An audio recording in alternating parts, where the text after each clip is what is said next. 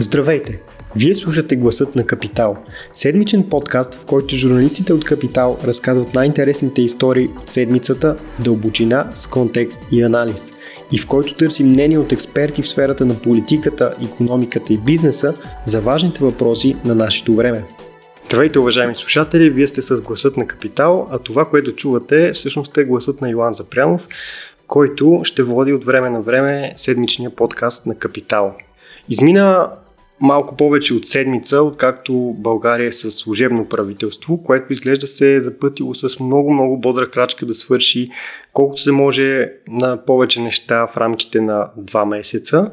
И за това време можем да кажем, че се отвориха някои теми, които съществуваха в едни среди в продължение на години, но не се говореше за тях от страна на официалната власт.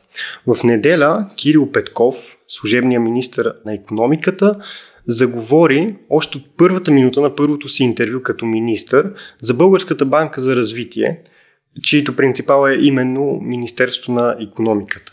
Българската банка за развитие е банка, която би трябвало да финансира малки и средни предприятия, но както отбеляза и министър Петков, тя всъщност прави основно кредитиране на много големи компании, които в никакъв случай не са иновативни, в никакъв случай не са такива, които движат по някакъв начин економиката напред или дават някаква добавена стойност.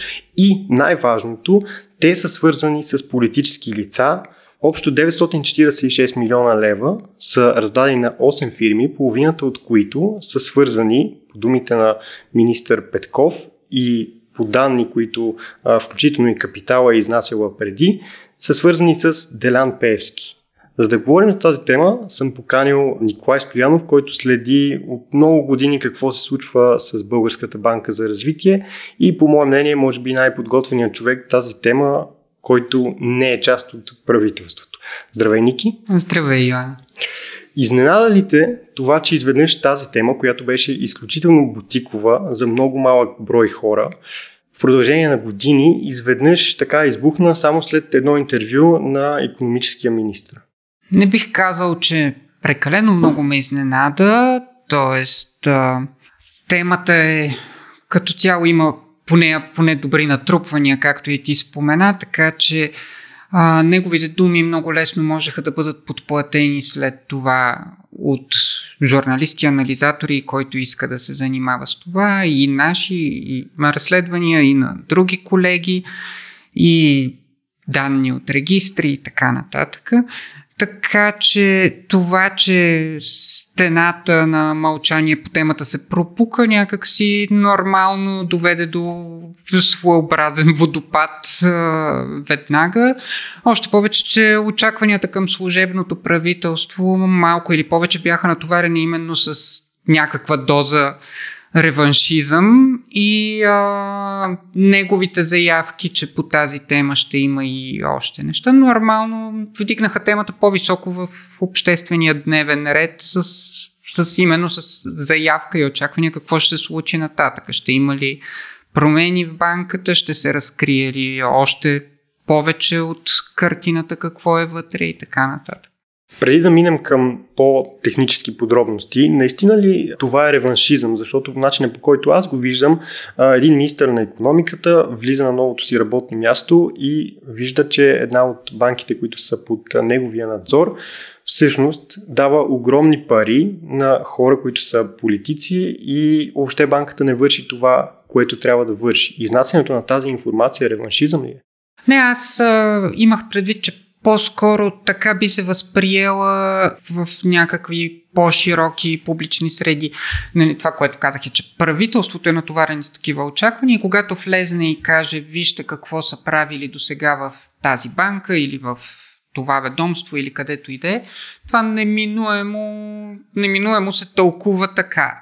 Дали е това или дали министър Петков действа абсолютно принципно, мисля, че ще се разбере по-нататък, когато назначената от него комисията за проверка в банката започне да действа, когато тя започне да изнася информация и ако всичко, което той даде като първоначална заявка и което подозираме, че има вътрена база на това, което сме гледали в банката и на това, което сме писали, се потвърди, тогава може би всички тези подозрения за реваншизъм ще отпаднат, но за мен не съм Естествена е първата реакция, особено от политически опоненти, да кажат, вие действате реваншистки.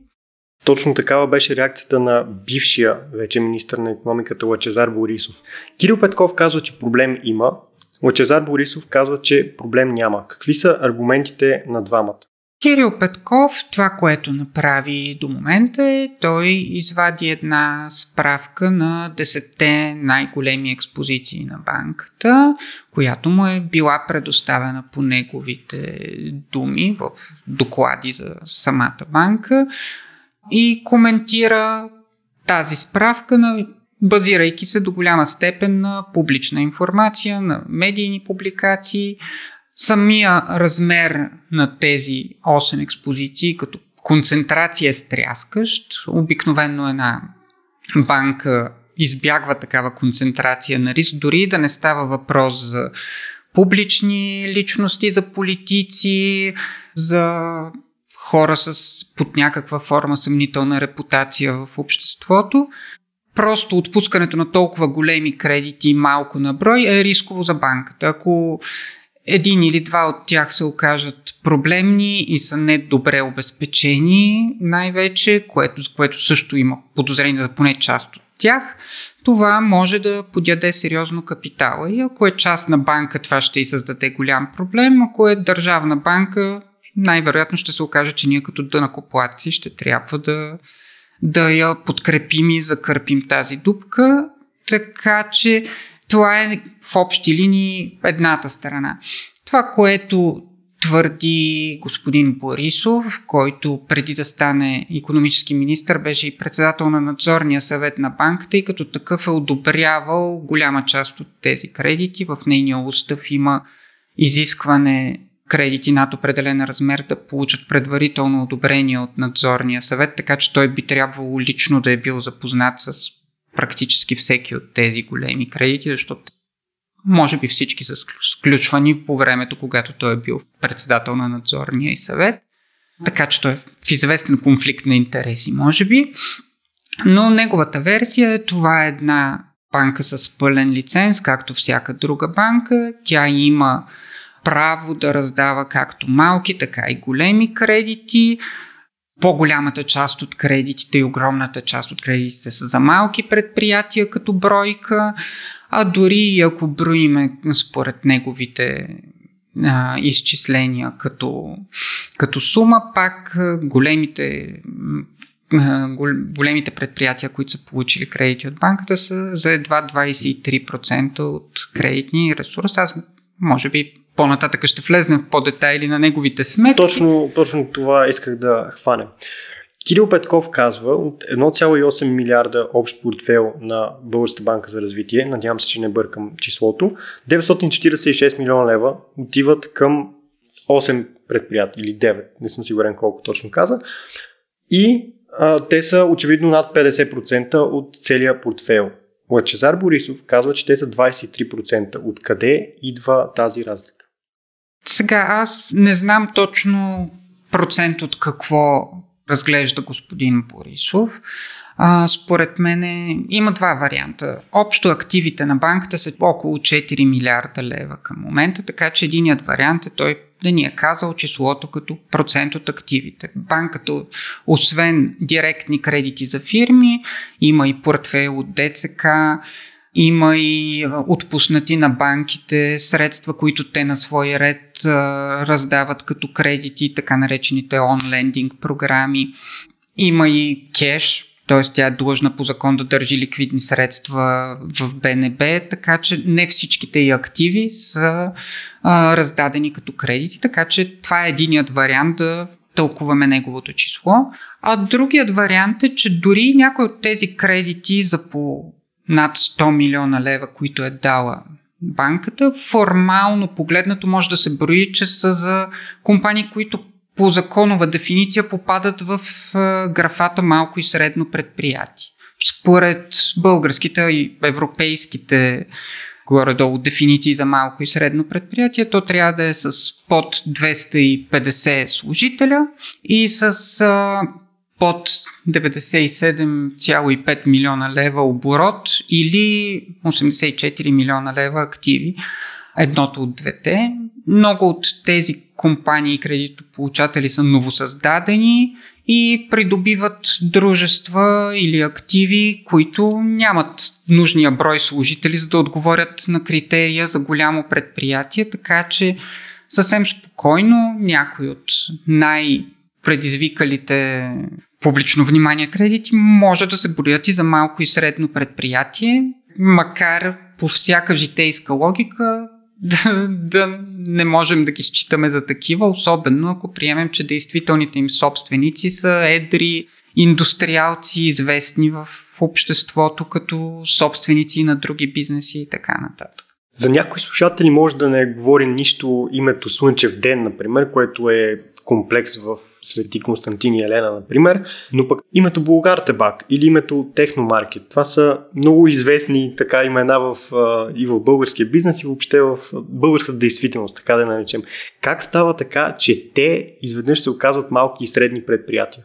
Техномаркет по-скоро е от тези, които трудно може да минат за малко и средно предприятие. Веригата има доста служители, оборотът ти надхвърля границите, така че самата верига за техника най-вероятно не е в дефиницията малко и средно предприятие.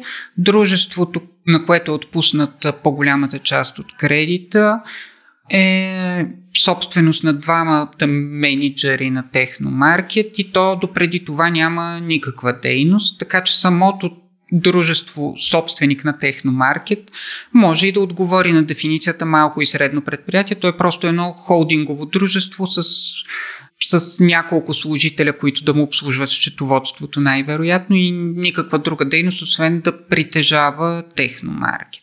По принцип експозицията е към цялата група, така че най-вероятно тя все пак е в тези 23% казани от господин Борисов като големи кредитополучатели, т.е. големи предприятия сред кредитополучателите. Що се отнася до Булгар Табак, то все повече се запътва съвсем реално към към дефиницията за малко предприятие, просто защото от самият някогашен цигарен холдинг в днешно време не е останало особено много. Както може би си спомняте, Българ Табак продаде най-ценното си нещо, търговските си марки, с тях и пазарния си дял практически в България. Последствие постепенно бяха затворени двете му големи фабрики в София и Благоевград БТ.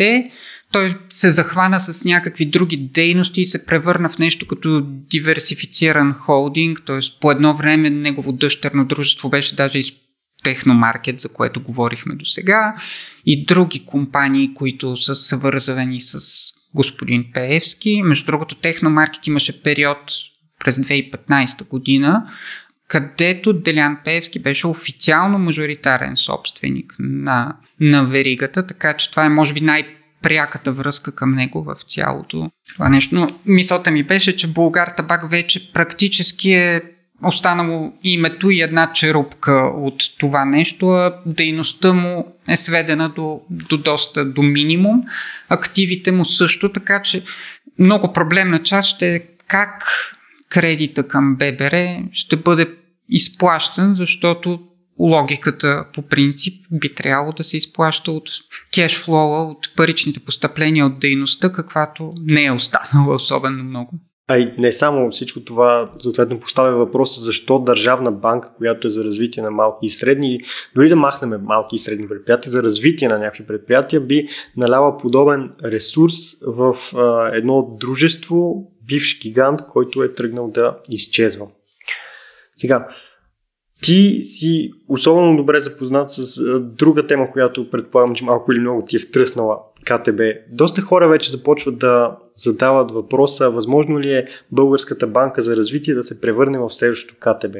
Тук а, отварям една скоба, че Българската банка за развитие все пак е една доста по-странна банка.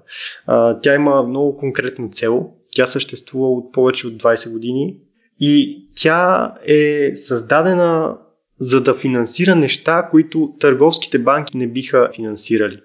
Тук съответно се появява и друг въпрос дали все още има смисъл Българската банка за развитие да съществува, при положение, че дори от страна на държавата има много други вече институции, които се занимават точно с това и аз бих казал, че се занимават по-успешно с това да финансират малки и средни предприятия. Но се върнем на въпрос с КТБ. Какви са рисковете за Българската банка за развитие?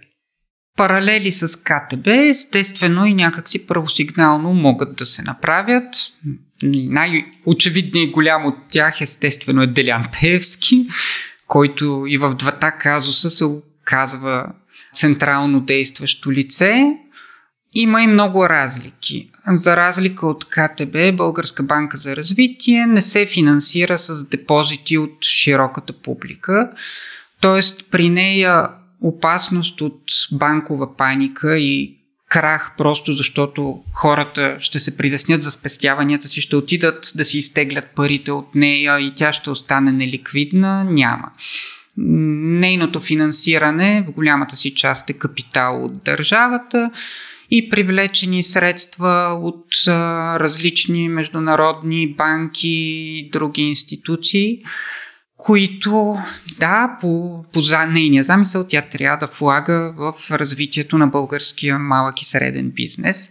Така че за нея няма опасност тя да колабира по, по този начин грандиозен за кратко време, както се случи с, с КТБ. Остава обаче опасността всичките тези големи кредити или поне част от тях, ако са били отпуснати на проекти, които се оказват след време, че не могат да се изплатят. Ако няма достатъчни обезпечения, тя просто да генерира едни загуби, които да почнат да изяждат капитала и, и тогава вече ние като общество ще да сме представени пред избора дали да я оставим да фалира и да се закрие или да инжектираме още капитал, с който да се поддържа дейността и, и евентуално тя да се върне към изконната си функция или каквото иска да прави правителството, което и да е то някое следващо правителство с нея. Но в общия случай закриването на една такава институция е трудно, така че най-често решението обикновенно е нужен е още капитал и бюджетът се намесва и предоставя. Това е негативния сценарий. Какъв е позитивният сценарий, в който за два месеца Кирил Петков и екипа му успяват да влязат в банката, да направят един одит, то реално ще бъде одит, да кажат до сега нещата са се случвали по този начин, то е грешен, ние ще променим, ще реструктурираме банката, да кажем, че след това има редовно правителство и то продължи. Да. Какъв е оптимистичният вариант за ББР? Ами, за да можем да очертаем оптимистичен вариант, първо трябва да, да имаме малко повече информация за самите тези големи нейни кредити. А, за сега знаем тяхната сума, за някои от тях знаем при каква лихва са сключени и за какъв срок са, но не е публична информация и ние нямаме достъп до нея самите договори за кредит как те са сключени, с какво точно са обезпечени тези кредити и дали това е достатъчно. Ако се окаже, че кредитите са сравнително изрядни, по тях има доста обезпечения и така нататък, оптимистичният сценарий ще бъде тези кредити се оставят да действат, фирмите си работят години наред, изплащат си ги един ден и банката междувременно спира да отпуска такива големи кредити и този портфел постепенно се амортизира и тя се превръща отново в това, което е била преди години. А, ако обаче проверката в банката покаже, че не е точно така и че част от тези кредити няма как да бъдат върнати, те рано или късно ще се превърнат в необслужвани. Това, затова казвам, че е много важно да видим самите договори, защото е възможно това да се случи едва на падежа на кредита. Нали, много лесно един банков кредит може да бъде структуриран така, че през годините да трябва да му се плащат само лихвите, а накрая цялата главница.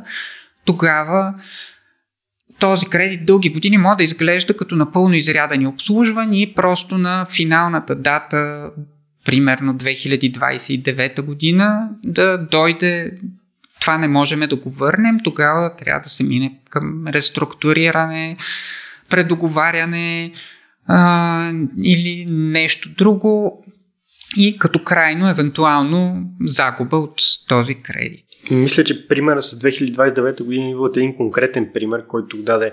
Не, много от кредитите отпускани 2019 година са 10 годишни с падеж тогава. Най-дългите падежи, които съм виждал в ББР са до 2, даже до 2.34. Мисля, че имаше и 15 годишни кредити, така че... Мисълта ми беше, че точно това, което ти описа, реално беше изнесено и като информация от Владислав Панев, вече бивш депутат от Демократична България, който каза, че по този начин най-вероятно е финансирана Roadway Construction, която е свързана с Румен Гайтански ОК. Да, това за мен и до сега си остава най-проблемният от тези 8 кредита. Самата, това, което знаем за него, по публични източници, напълно проверимо и доказуемо, е, че банката 2019 година отпуска средства на едно новосъздадено дружество, формално не свързано с господин Кайтански, с които то купува едно друго малко пътно-строително дружество за видимо завишена в пъти цена. Въпросното пътно-строително дружество има годишен оборот около 15 милиона лева годишно в последните години, а отпуснатият кредит е 150 милиона лева, т.е. 10 пъти повече и според договорите, които сме виждали и решенията на общите събрания, т.е. за да се купи 90% от дружеството, т.е. да финансира 90% от покупката, така че реално цената на това дружество по оценка е била 165 милиона лева. Тези пари отиват от ББР в нейния кредитополучател и оттам в компанията на господин Гайтански. Срещу това в момента седи като обезпечение едно дружество, което с досегашната си дейност за 10 години няма как дори да генерира такъв оборот от 150 милиона лева, които, с които да се върне кредита, а камо ли такава печалба от дейността си. Тоест, за мен това, освен ако няма някаква, някакво много скрито обезпечение или нещо, което не знаем допълнително или някакво нещо, този кредит изглежда структуриран така, че да гръмне някой ден, дали точно 2029 или главницата може да започва да се изплаща и по-рано, това също не знаем, но някой ден това нещо аз не знам как може да бъде върнато. От вече почти година насам България, българския банков сектор, всъщност е под надзора на Европейската централна банка. Очакваш ли тя да има някакво мнение по темата и тя дали въобще се интересува от това, което се случва с Българската банка за развитие? Въпросът има няколко страни. Първо, Европейската централна банка, преди да поеме надзора на част от българските банки, направи преглед на качеството на активите, но той обхвана само 6 банки. Това е нейн подход по принцип, който тя е избрала. Не да провери абсолютно всички банки, а да вземе системно важните банки, които тя е преценила. В случая избора беше паднал на топ 3 банките по активи, тя е длъжна да тях да ги провери и на топ 3 от банките с частните банки с местна собственост. По тази дефиниция вътре не влизаше ББР, така че на нея ЕЦБ не е правила преглед на качеството на активите. Ако е изисквала някаква информация от БНБ, то е било за сведения, за да знае какво има и така нататък, но, но тя не е влезнала вътре и да проверява кредит по кредит какво е състоянието. Освен това, след като приключи всичко това. България влезна в IRM-2, БНБ е в тясно сътрудничество с ЕЦБ и така нататък. ЕЦБ пое пряко надзор над 5 български банки, които отново не включват ББР, така че формално надзора над ББР си е почти изцяло прерогатив все още на БНБ. ЕЦБ естествено действа координирано с БНБ и има прав по всяко време да поиска да поеме директен надзор, на която банка тя прецени, че може да е някакъв риск. Тоест сегашният а, шум по темата и повдигнатите притеснения от вече не просто от медии, ами от българското правителство, макар и служебно, биха могли да са повод за ЕЦБ да предприеме такова действие. Особено ако комисията на економическото министерство открие още нередности. Заявката е тя да излезне с доклад, който да бъде публичен и който да показва всичко, така че това нещо най-вероятно се следи от ЕЦБ и може да има и последствия. Тоест тя да поеме директно надзор. Аз по-скоро бих бил скептичен. ЕЦБ като цяло е институция, която си има доста, както всяка институция, счита, че е understaffed, с недостатъчно хора за тази работа и няма особена склонност да поема малки банки, които по-скоро само могат да и създадат репутационен проблем, а системен проблем реално не създават. Дори на, за българския пазар ББР, макар и а, да говорим за милиарди, не е системно важна банка. Тя е по-скоро, както и ти го оформя, нещо като фонд на правителството, повече отколкото реално банка. Тя дори да има проблеми, те могат, те могат да се закърпват фискално, не представлява риск другите банки да изпитат проблеми при сътресение при нея. Така че, освен ако темата не е наистина гореща дълго време, ЕЦБ ще бяга от това и едва ли ще иска да, да се захване с това. И до някъде си има основания. Нали? Ние ЕЦБ не можем да разчитаме, че всичките проблеми в държавата трябва да се решават от а, външна институция, било то Брюксел, Франкфурт или където и да е базирана.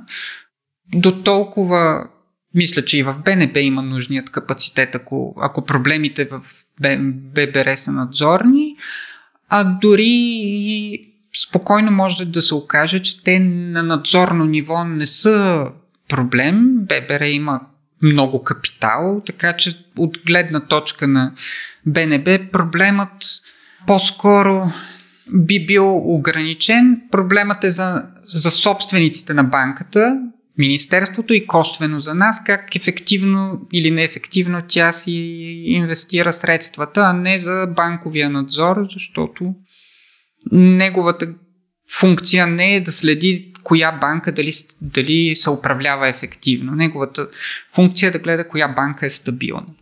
Ще доставя се един почти философски въпрос, който всъщност зачек, зачеркнахме преди това.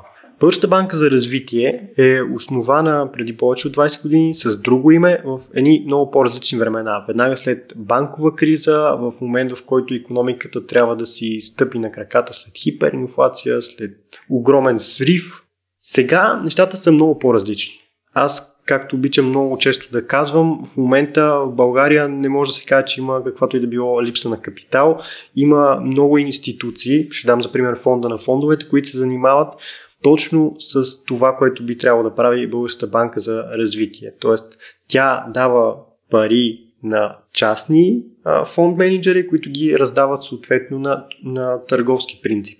И нещо друго. Тогава на Българската банка за развитие е основана и в момент, в който търговските банки не харесват много-много да дават рискови кредити или дори не толкова рискови кредити на малки и средни предприятия. Сега лихвите са ниски, банките до голяма степен са стабилни, Общо взето това, което искам да те попитаме, има ли смисъл от съществуването на нещо като Българската банка за развитие? В този вид, в който е днес, естествено, че не. нали, отговорът тук е по-скоро лесен. От друга страна, в много държави, в повечето европейски държави има насърчителни банки с един или друг фокус. Много често са с фокус малки и средни предприятия много често са с някакъв друг фокус, отново не пазарен, т.е. сектори или сегменти на економиката, които остават недофинансирани поради една или друга причина. Това са включително и чисто не някакви цели, които правителството може да си постави, които не са пазарни. Може да са екологични или социални, например, от които банките не искат да ги финансират, защото от тях няма пряка възвръщаемост и кредитите не могат да се върнат. Така че да зачеркнем напълно концепцията на сърчителна банка, нали, би било твърде смело, т.е. има достатъчно практика по света за съществуването им и вероятно има и много успешни примери, така че не мога да кажа няма абсолютно никакъв смисъл от нея. А, да, има много други инструменти, с които да се финансират малки и средни предприятия. А, един инструмент повече не е проблем. Дали трябва да е в този мащаб, т.е. тя ако не отпуска такива огромни кредити, едва ли има нужда самата тя да е с а, ми, многомилиардни активи. И едва ли щяхме да водим този разговор. Най-вероятно, да, едва ли щеше да е водеща тема и най-вероятно щеше да е просто един от всичкия микс инструменти, където някой може да отиде да потърси финансиране.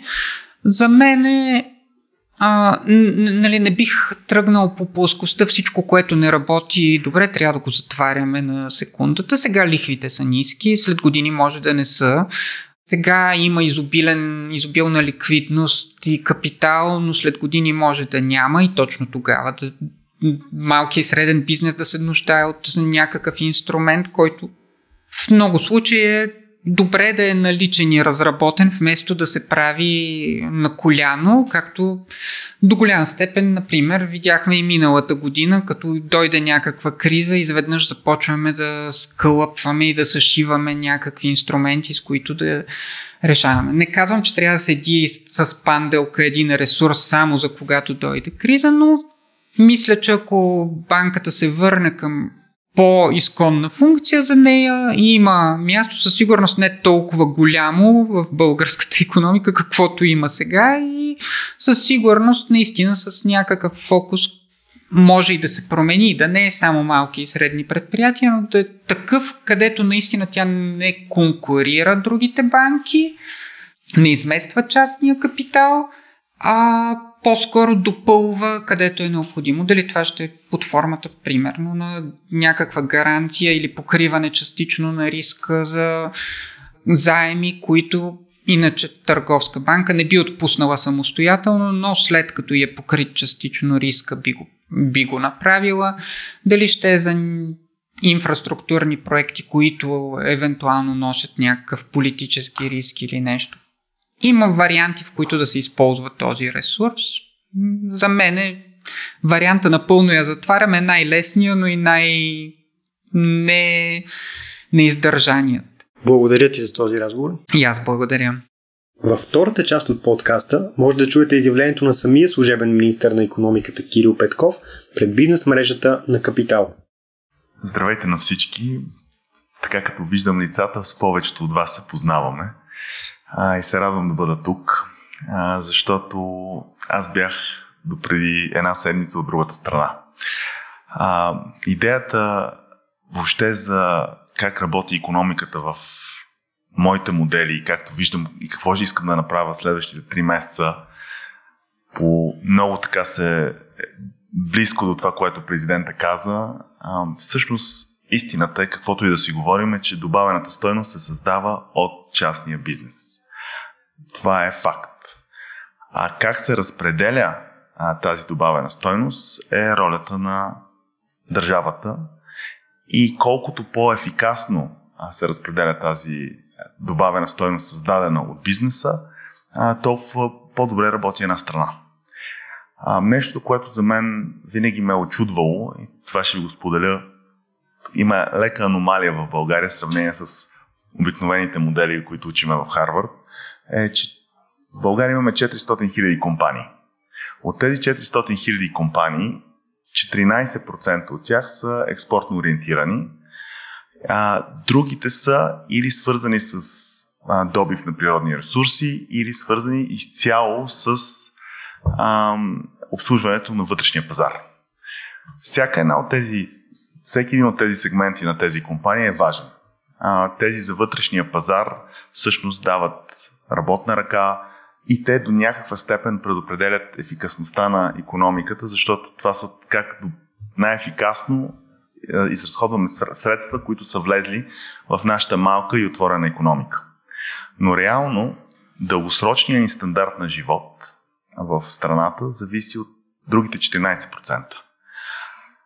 дългосрочен план, ако погледнем малко по-дълго в, във времето, имаме няколко начина да придобиваме свеж капитал в нашата малко отворена економика. Едното е, разбира се, с чужди инвестиции, което днес имахме удоволствието да говориме с а, Аурубис, които реално а, са много добър пример на чужда инвестиция и много голям потенциал тази чужда инвестиция да се разраства. Защото чуждите инвестиции не винаги трябва да са нови. Може да са просто увеличаване на съществуващите и даже това са по-лесните чужди инвестиции. От друга страна, ам, нали, може да, да вкарваме евросредства, да вкарваме ам, някакъв тип финансови средства през заеми. Но чуждите инвестиции са важни, имаме роля в тях, но те все пак са решения на някой друг. От друга страна, финансовите средства, ако са за сметка на държавата като заеми, тази игра може да се играе не много дълго време. А, горе-долу, всеки 5 години, ако се отвояваме а, публичните заеми към външните кредитори, т, нали, това може да продължава само толкова, колкото а, го видяхме в, а, при нашите съседи в Гърция. И а, евросредствата са нещо интересно и трябва да ги използваме по най-оптималния начин. И това е една от задачите, които имаме сега в следващите 3 месеца, да помислим как това да се случи. Но реално истинският стандарт на живот дългосрочно зависи от нашите експортни предприятия, които може да са част от чуждите инвестиции. И това до някаква степен е доста важен фокус, който трябва да предопределим. от тази гледна точка всъщност увеличавайки добавената стойност на съществуващите ни предприятия, трябва да бъде огромна цел за, нашия, за нашата обща задача. А, нещото, което на мен ми беше много интересно, е, че ако погледнем тези 14% от компаниите, има едни 10% от тях, които във всяка сфера са с много висока продуктивност. Говориме продуктивност на ниво Европейски съюз много високо. И само ако успееме средното продуктивност на тези 14% да ги качиме до горните 10%, които вече го правят от България. Не се сравнявам с чужди компании някъде, а български компании, които го правят във всеки един от тези вертикали, нашето GDP може да се удвои. Така че всъщност какво се случва? Малък ни е процента на експортния потенциал, той трябва да се увеличава, най-продуктивните компании обаче, лидерите във всеки един от тези сегменти, всъщност е намерил начина как да го прави от България. А, някои от а, фирмите, които даже а, чак невероятно изглеждат, не знам дали сте ходили скоро в Божурище, но пир, примерно фирмата Acom, сега вече с 10 а, производствени капацитета вътре, ако влезете вътре, ще помислите, че сте в Lockheed Martin или в някаква супер хай-тек а, база.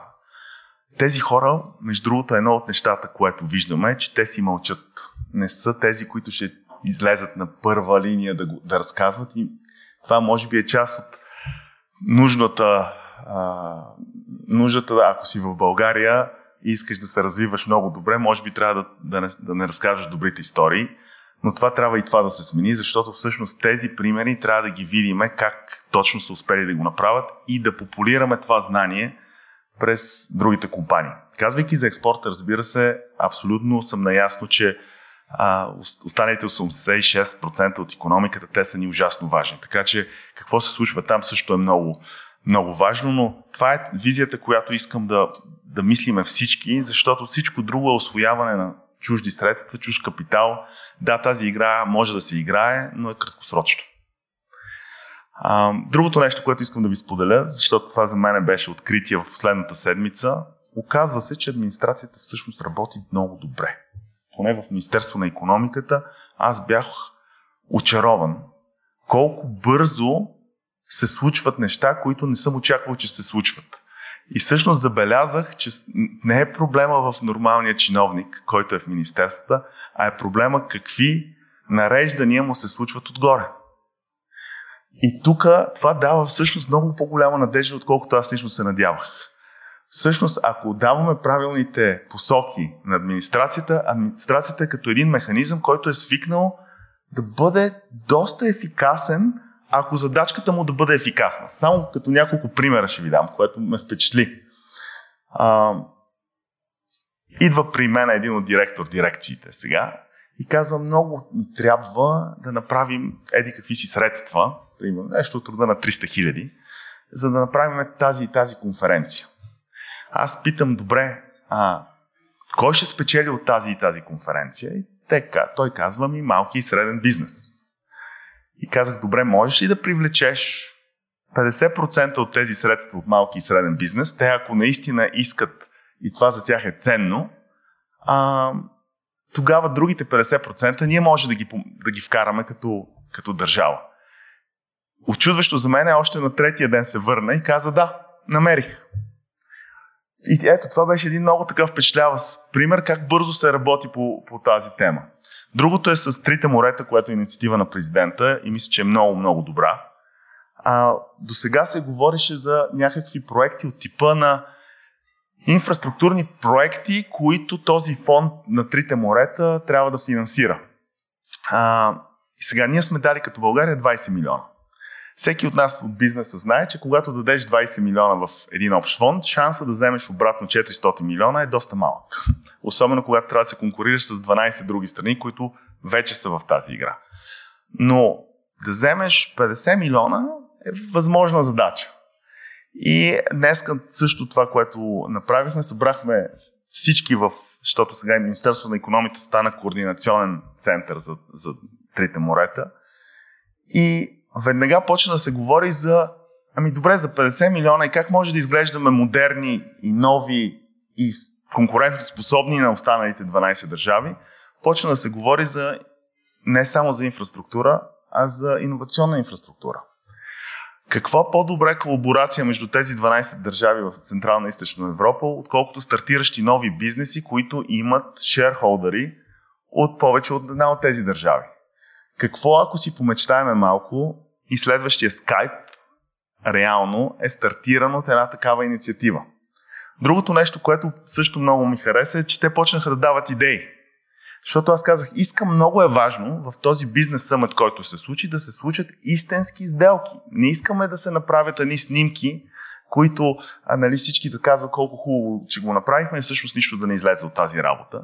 И една от идеите беше не ние да каниме от администрацията, вече говорейки като от администрация, а, не ние да каниме някакви бизнеси, които мислиме, че отвънка биха били интересни само да дойдат и да се снимаме всички с тях, Ами една от задачите, които дадохме днес е да се говори с нашите си бизнеси и да се попита кой, кои от бизнесите, които на вас ви трябват, е хубаво да дойдат на този съмет.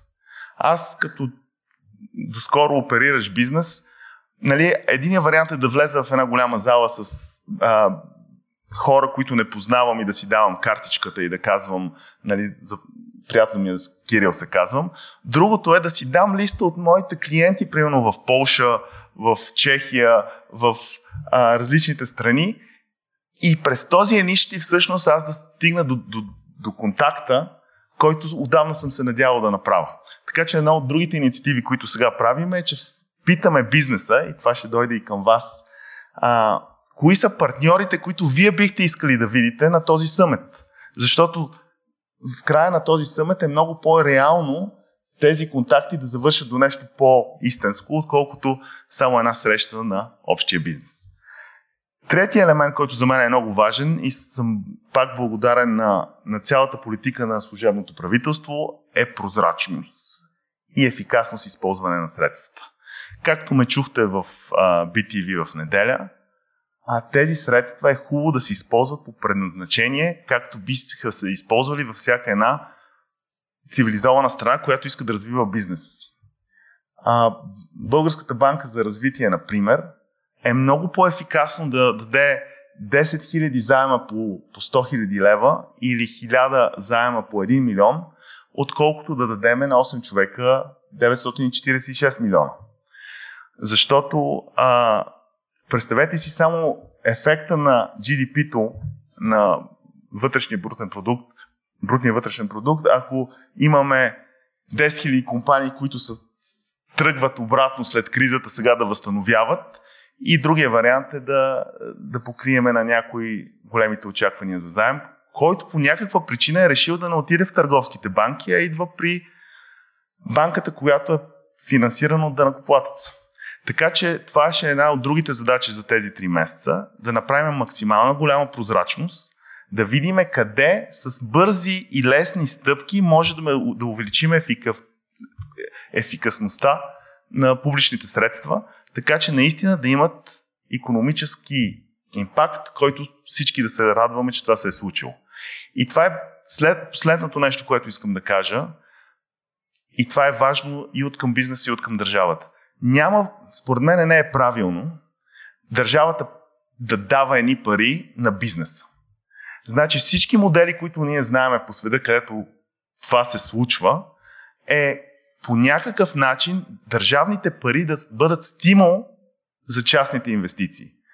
Когато гледаме на Финландия моделите, примерно, да, те дават 400 милиона на бизнеса. Ама с тези 400 милиона искат да привлекат 4 милиарда частен капитал. Така че а, идеята държавата е един платец за мен не е оптимална. Идеята държавата е партньор за стимулиране на инвестициите, а истинската добавена стойност и истинските инвестиции да се случват от частния сектор, това е за мен е правилната стратегия. И сега надяваме се другата седмица да излеземе с така нови идеи и нови мерки а, във връзка с новия етап на бизнеса сега в България, защото за мен, да, кризата още съществува, COVID е още проблем, но вече влиза, излизаме от чисто медицинския проблем, където трябваше да затвориме бизнесите и да, и да се опитаме да ги компенсираме. Вече е времето за следващата стъпка. Времето е за възстановяването, където бизнесът трябва да инвестира, където му трябва истин, свеж капитал, но по начин, по който е сравнително пазарен а, защото грантовете по принцип за мен не са дългосрочна добра стратегия. Така че, благодаря ви за поканата. Ще се опитаме, ще дадем всичко от себе си. Моя екип ще работи, а, така съм ги инструктирал, и събота и неделя в следващите 60 дни минимум. Няма да имаме почивка. Министерството е отворено за економиката и, и неделя, и на 24-ти. Така че, отворени са вратите. Ако искате да говорите с нас или имате идеи за някакви така сравнително ефикасни и бързи победи, тук сме. Благодаря ви. Ако този епизод ви хареса и искате да слушате новите епизоди веднага, щом излязат, абонирайте се за гласът на Капитал в Apple Podcasts, Google Podcasts или Spotify. Обратна връзка за гласът на Капитал можете да ни изпращате на подкаст Capital.bg или в познатите ви профили на Капитал в Facebook и Twitter. Музиката, която чувате в този подкаст е написана от композитора Петър Дондаков специално за Капитал. Аз съм Зорница Стоилова, а епизодът монтира Тихомир Колев.